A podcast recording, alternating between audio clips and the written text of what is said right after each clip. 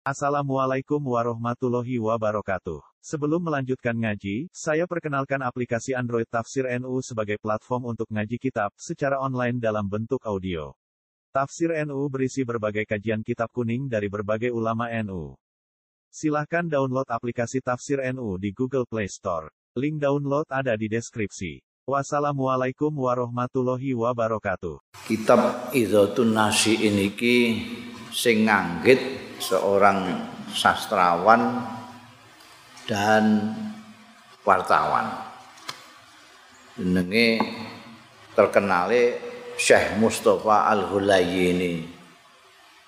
Lengkape Syekh Mustafa bin Muhammad bin Salim bin Muhyiddin bin Mustafa Al-Hulayini. Lahir ning gone Beirut. Ana sing kandha lahire taun 1885 ana sing kandha 1886 wafate taun 1994 beliau ini pernah belajar di Mesir termasuk santrine Syekh Muhammad Abduh yang terkenal itu.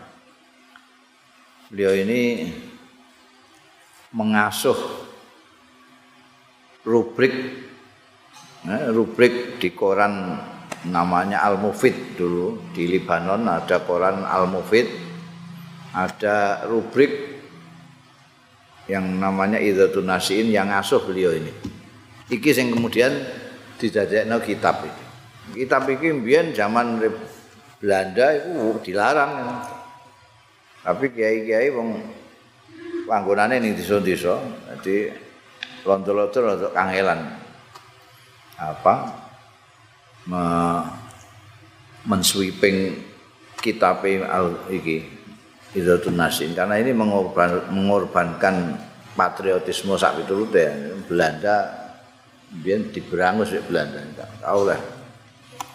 Mulane nek mbok delok ning sejarah Indonesia ini pejuang-pejuang tanah air itu dari pesantren-pesantren.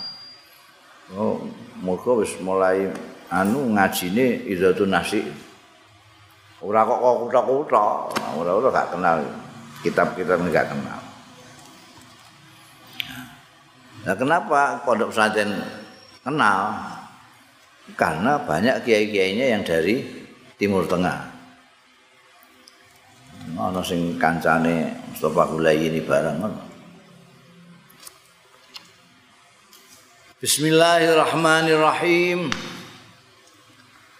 Alhamdulillahi rabbil alamin utahe sekae puji ku kagungane Gusti Allah rabbil alamin sing mengerani alam kabeh alam semesta. Ar-Rahmanir sing maha welas asih baik wong mukmin dek wong kafir sing iku dimelasi kabeh. Ar-Rahim sing melasi wong mukmin tok ning akhirat. Dadi nalika ning donya iki kabeh dikai rahmat dari Gusti Allah kabeh. Pingkune ning gone akhirat iku namung kanggo wong-wong mukmin. Maliki yaumiddin sing mengerani dina kiamat, dina pembalasan yaumuddin iki. Iya kana butuh namung dateng panjenengan Gusti nak butuh nyuwun nyembah kula nyembah kita nyembah kita. Wa iya kalan namung dateng panjenengan Gusti nastainu nyuwun pangreksan kita. Ihdina Mugi nedahaken panjenengan ing kita asiratal mustaqim ing margi ingkang jejeg lempeng inggih menika siratal ladzina an'amta alaihim marginipun tiang-tiang an'am ta ingkang sampun paring nikmat panjenengan alaihi ing atase alladzina ghairil maghdubi alaihim boten margine tiang-tiang ingkang dipun bendoni apa alaihim a waladhalin lan boten margine tiang-tiang sing sasar. Khotbah nganggo pateka jadi mulane berkah iki sudah. Apa jenenge? Aku wis mbok pirang tahun niku aku wiridan iki. Karena masih relevan terus dibaca sampai sekarang. Gembleng cah enam-enam zaman biyen terus ana Hizbullah ana sabilillah itu memper, apa memperjuang memperjuangkan tanah air. Wa ba'du sakwise maca Fatihah, sakwise buka alhamdulillah mung ngalembono Gusti Allah. Fahadhihi mongko utawi iki iku sazaratun mutiara-mutiara.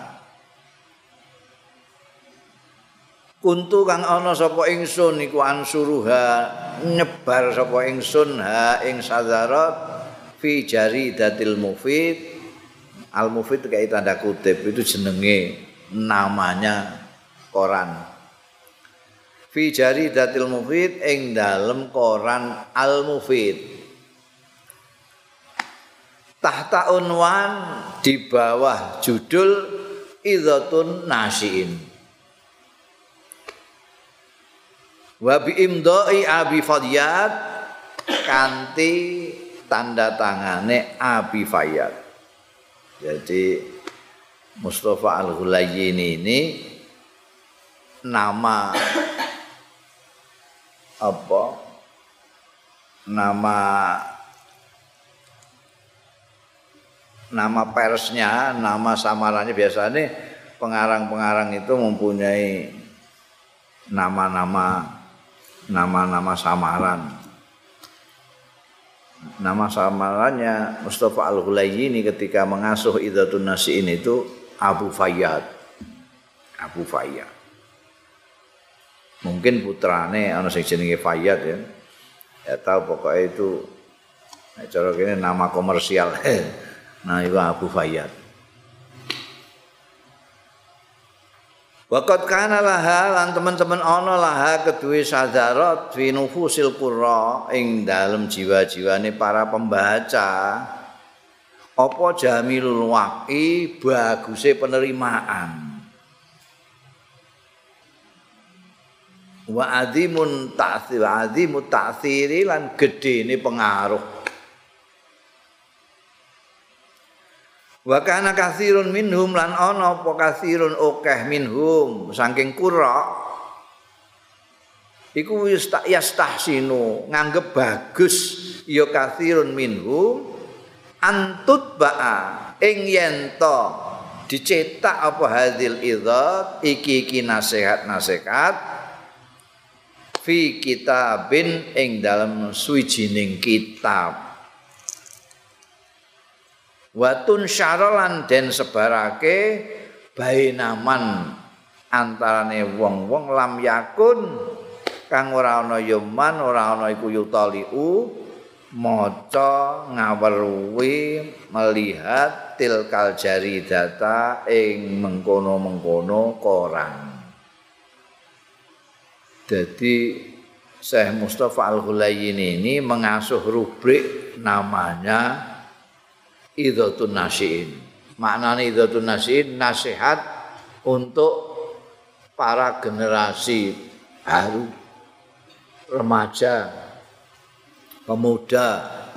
Nasi itu yang baru tumbuh generasi yang baru tumbuh. Rubriknya namanya idhatun nasiin yang tanda tangan di bawah itu Abu Fayyad. Beliau menamakan dirinya Abu Fayyad Di sini disebut mutiara-mutiara karena setiap terbit satu mutiara yang satu topik satu topik tentang nasionalisme, tentang persatuan, tentang kebudayaan, tentang ekonomi. Itu setiap rubrik, setiap terbit Al-Mufid itu ada itu. Ternyata banyak yang seneng ambilan itu. Banyak yang tertarik menganggap ini bagus. Mendapat penerimaan yang bagus sekali oleh pembaca. Bahkan pengaruhnya sedemikian rupa sampai ada orang-orang yang men, yang menyarankan bahwa ini dibukukan supaya orang-orang yang tidak langganan koran mufid ini kan tidak semua orang langganan koran. Kalau tidak langganan tidak baca al mufid. ndak baca Idhatun Nasiin. Ini mutiara-mutiara ini dibukukan dan disebarkan supaya lebih merata yang baca itu. Dapat usulan begitu itu tak renung-renungkan. Falamma qataltu hadzal amra yakinan. Mongko bareng mantep sapa ingsun mantep sapa ingsun hadzal amra mantepake hadzal amra iki perkara yakinan kelawan yakin. Azam tu mongko nejo sapa ingsun ala nasriha ing atase nyiarake idzatun nasi iki sadarat iki. Baina subbanil ummati di antara pemuda-pemuda bangsa. Kanggo apa litakuna lahum nibrazan supaya ana ya idzah utawa sadarat iki? Lahum kanggo subhanul ummah dadi nibrazan ing pelita wahudan lan petunjuk. Wallahul muwaffiq wong ento ila aqwamit thariq nah. ana sing di fase-fase Allah wallahu muwaffiq ila aqwamit thariq ya Jadi beliau membuka membukukan ini nulis ini tahun 1913 utawa hijrah 1331 jadi beliau umur berapa itu beliau lahirnya 1886 iya itu. Tolong puluh itu patang puluh itu Muqaddamatul kitab. Pendahuluannya kitab ini. Ikhwanin nasyiin konco-koncoku sing baru tumbuh maksudnya pemuda-pemuda. Nah, sing tua-tua sudah layu. Nah, sing pemuda itu masih baru tumbuh. Konco-koncoku para pemuda yang baru tumbuh hadhi utai iki iku idzatun nafi'ah. Karena beliau ini sastrawan jadi tulisannya ya puitis sekali kadang-kadang pengulangan-pengulangan itu. Nah ini memudahkan awakmu moco karena satu kalimat kamu nggak paham terus no engko no kalimat yang podo kalau kalimat sebelumnya. Dia suka ngulang-ngulang ini termasuk pujangga baru nih cara kene ini. Saiki wis gak model ngono iki. Iki modele isih. Hadi idzatun utai iki iku nasihat nasihat nafiatun sing manfaat. Wala ali ulami atun. Itu kan? Mensifati sesuatu dengan banyak sifat pertama disifati idzatun nafiah. Nasihat nasihat sing manfaatin wala ali ulami atun. Nek mbok tamsilnya iku kaya mutiara mutiara lami atun sing cemlarat sing cemerlang. Satarauna ha bakal ningali sira. Ha ing idzat iki utawa la alik iki mutiara-mutiara iki mbok tingali mandu matal ikdi ingkang tersusun. Apa? Kalung. Berarti mutiara-mutiara iki bunder-bunder ngene iki ditaleni di dadekno kalung fisil kil ibrati ing dalem apa jenenge senare ibrah-ibrah kuwi pelajaran. Mansuratul faidah sing tersebar faedahe bikolamil hikmah dengan pena hikmah kearifan kebijaksanaan. Tursitu sing nuduhake ya idzat utawa la, la ali ilal manhajil qawi maring dalan sing jejeg bil uslubil hakim kelawan uslub metode gaya sing bijaksana. Wa tahdilan nuduhake ya idzat utawa la alik. Nuduhake man ing wong. Amila sing gelem ngamalna ya man biha kelawan idzat iso nuduhake ila siratin mustaqim maring dalan sing jejeg. Nanti idzat ini diibaratkan mutiara disusun-susun. Maka semuanya nanti penuh dengan pelajaran-pelajaran yang berguna. Gelem nglakoni meroy untuk pituduh ning gone dalan sing lempeng. Ansya'tuha nukulna gawe sapa ingsun ha ing idzat iki wa raidi utahi pelopor kufiha ing dalem idzat iki iku al ikhlas. Jadi yang mendahului apa yang saya lakukan ini adalah keikhlasan. Ikhlas. Ya. Wa suwaya sidkun niat. Patokanku iku sidkun niati benere niat. Niatku mau kanggo nuduhake pemuda-pemuda yang baru tumbuh Wahia utai idzat iku tahmilu. Nggawa ya idzat baina jawaniha di antara sayap-sayapnya digambarno neh. Idzatun nasi ini kayak burung yang mempunyai sayap-sayap. Nggawa antarane sayap-sayape maudhu'atin syatta ing topik-topik syatta sing bermacam-macam, topiknya bermacam-macam. Mulai dari politik, hukum, budaya, macam-macam. Minal ijtimai, kayane saking macam-macam itu apa? Ijtima sosial, wal akhlaki, lan budi pekerti, wa tantawi adhaliuha iki meh padha. Apa jenenge? Jawane hembean adhale adhale itu igo-igo. Wa tantawi iku mengku. Apa adhaliuha igo-igone idzat nek duwe sayap kan duwe igo.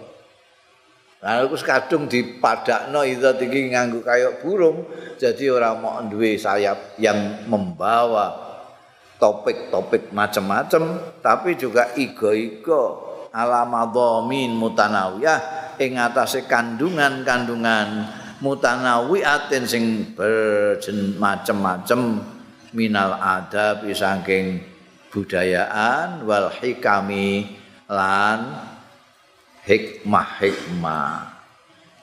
Gampangane sini istima, akhlak, adab, hikam. Fahya mongko utawi idzat iku jak batu ibar. Wa kinanatu idzat merupakan wadahe wadahe pira-pira pelajaran. ibar itu ibarat jamaah ibar sesuatu yang bisa dijadikan pelajaran itu jakbah itu asale wadah. Anak panah itu sini guri ku ana telongsongan ada panah itu jenenge jakbah. Nah nek kinanah iku ada tombak. Pokoknya wadah anda. Ada tapi ada senjata. Mergo ini bisa untuk senjatamu nanti itu idzatun nasi untuk berjuang. Nah, mulane tuh enam selno barang itu wadah ora kok nganggo tenong. Eh utawa apa jenenge? Kebo ngono tapi nganggo jakbah karo kinana tempat senjata. Merupakan jakbatu ibar wa kinana tu idzatin lan wadahe nasihat-nasihat yadra'u biha sing iso kanggo nolak biha kanthi jakbah lan kinanah sapa annasiu generasi muda yang baru tumbuh an nafsihi saking awak dhewe kowe nek iki mbok ngamal pelajari kamu seolah-olah membawa senjata untuk membela diri. Melawan apa? Membela diri dari apa? Berjuang melawan apa yadra'u biya juyushal khumur ing pasukan-pasukan kumel. Kumul iku kumul itu malas-malasan lah. Ngene moh ngene moh. Ayo nang. Ah sasenaku. Lah piye iki enake piye terserah kowe lah. Dadi iki kamu ora kowe. Ayo nang mama kan. Mama ngene ae aku. wis ora duwe karep ora semangat ra apa kumel. Kumel kumul. Gane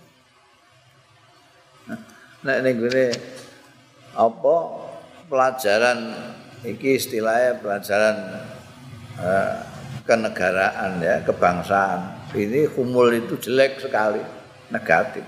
Ya nek kowe belajar tasawuf kumul iki malah apik kumul semeneng ae aja apa-apa. Entah ini dia alik Gusti Allah ngono ae. Entah tahu kan nah iki gak. Iki justru jak batu ibar baginana tu idzat iki kena mbok nggo sangu melawan pasukan-pasukan kumul mergo kumul ini didukung ambekan candu narkoba minuman keras segala macam itu. Orang sekarang perang ning dunia itu macam-macam perang untuk supaya orang masyarakat sana kumul ndak pikirane ora kanggo mau dikai avion dikai hasis dikai morfin ya. obat-obatan. Sing saiki narkoba. Perange ngono. Pun wis do lemes kabeh kumul kabeh karek mites ini tes tes tes tes tes dijak apa-apa wis ora mikir blas jak ngebom ya gelem ndak ngebom awake dhewe ya gelem mergo pikirannya sudah Lah dikono sih. Itu perang modern. Nah, ini Syekh Mustafa Ghurain hati-hati kowe kena kena humul iki tak gawani senjata. Panah mbek tombak. Maksudnya iki dawuh-dawuh iki. Untuk melawan juyusal khumul wa kata ibad doa. Ini podo maknanya. Juyus iku pasukan kataib itu nek bahasa saiki ini resimen. Jadi ning tentara itu ada kelompok-kelompok yang ada yang regu, ada yang peleton, ada yang batalion, ada yang lebih banyak lagi resimen. Iku iku ana pangkate dhewe-dhewe sing nangani iki kopral, sing iki kapten, sing iki kolonel, sing iki jenderal urusan militer bahasane kataib kabeh pasukan disebut juyus. Tapi kita mesil saja. Mereka kata ibu doa doa itu meh podo maknanya kalau kumul kesia-siaan. Eh, ya itu mau terus nanti keharap nanti keharap dengan ini dari duit keharap hati melawan kemalasan dan lain sebagainya. Bayat fa'umayan tabuha min awadil amrat lan iso nolak. Ya nasyik maing barang yang tabuha sing ngeneki ya maha. Ing nafsihi min awadil amrat saking serangan-serangane penyakit-penyakit al-istimaiyah sing bangsa sosial, penyakit-penyakit sosial. Penyakit sosial ana ombe, ana main judi, ana macam-macam lah penyakit sosial. Narkoba. Watara watawari al asqam lan serbuan-serbuane penyakit-penyakit azamania sing bangsa masa kini zamannya penyakit-penyakit zaman. Penyakit zaman ini sekarang kan wah macam-macam. Kowe nek ganggo senjata bahaya tenan bahaya. Kowe piye kene iki ana sing nganggo apa? Enek sing nganggo ajaran dan pengaruh saka barat kene ana ajaran saka timur tengah. Ajaran kondisi macam-macam zaman ini luar biasa. Ana sing ketoke itu agamis tapi ternyata saitonis itu ya. Ada sing kan macam-macam ada mulane iki gawani senjata kowe ngono. Fa'atu alaiha ayuhan nase monggo ketut. Ketut iku geget geget tok sira. Kanggo untu. Ayuhan nasiun hai generasi muda. Ngetut nganggo napa? Binawajid ngetut kok nganggo apa untu ngarep ya gampang ditarik meneh. Geget nganggo untu bam ngawajid iki. Iku angel. Mbok geget ngono ditarik-tarik gak iso. Artine kon nyekeli tenan. Nek kowe gelem geget iki takun mongko ana sira. Lak takun mongko ana senjata-senjata sing di sing asline jenenge idzat itu. Nasihat-nasihat beliau yang diumpamakan senjata iki lakum kanggo sira ana iku dari atan. sebagai pelindung yaumatakununa ana ing dinane ana sira kabeh subanan. Dadi pemuda-pemuda dewasa. Nasiin ning bahasa Arab itu lengkap pancen kita yang ndak punya bahasa nek ning bahasa Jawa ya ana. Bahasa Jawa iku ana memper karo Arab. Nek bahasa Indonesia durung enek. Bahasa Indonesia itu bahasa baru jadi masih miskin kosakata untuk melatih bahasa Arab ada angel. Bahasa Jawa ada lumayan. Minggu ini eh, bahasa Arab itu ono sing jenenge mani. Itu bakalan manusia ono sing janin. Wis mulai ono ning kandungan. Terus ana yang maulud mulai lahir. Terus ana tifel. Ana yafe. Ana ana nase. Ana murahek. Ana syab. Ada sampai dewasa, sampai tua, sampai haram, sampai pikun, sampai mati. Menurut saya, ada katakan Iku ada bahasanya kabeh. Di Indonesia kan, ya anak kecil bayi wis bayi anak kecil ngono tok bahasa Jawa lumayan. Ya ana kandungan ana kandungan kandutan bayi. Bayi terus mulai kemelucu. Mulai setahun ngantek rong tahun ini kemelucu. Wis lucune ra karuan anggere wong wis wenenge ra karuan. Engko bariku mundak telung tahun ke atas kemeplak. Jadi bocah sing umur semono iku kudu ngeplak itu dikandani tahu dikandani wong tuwa malah ngedi-ngedi setelah iku terus jemagal jemagal iku mulai ora wong wedok barang guyang-guyu dhewe gandulan lawang barang ngono kuwi. Ana nek bahasa Jawa. Ini bahasa Indonesia durung enak iku. Yauma takununa subhanan mulane ning NU iku ana Ibnu ana Ansor Ansor itu subhan. Ibnu sub nasiin nasiin. Iki jane pengajian Ibnu iki. Ibnu iki. Tapi wong nang NU iku umure 50 barang isa Ibnu. Lah iku Ansor itu sok kapan? Marah buansel tua era kaluan ya Allah. Sak pantar aku kok bansel itu kan. Jorok Nanti kalau kamu saja subhanan. wa zukhran lan dadi simpenan khina tasiruna shiba lo. Nalika dadi sira sibaning tuwa. Subanan itu sak umure sak umure ansor shiba iku sak umure NU ngono wis tu Wassalamun alaman sami'a idzati fawa'aha utai keselamatan muga tetep alaman ing atase wong. Sami'a sing gelem ngrungokno ya man idzati ing nasihat ingsun iki fawa'aha. Mongko ma asal maknane fawa'aha madai mengingat-ingat eh menghayati. Wa amila lan ngamalake bimuktadha kelawan tatrapane tuntutane idzat iki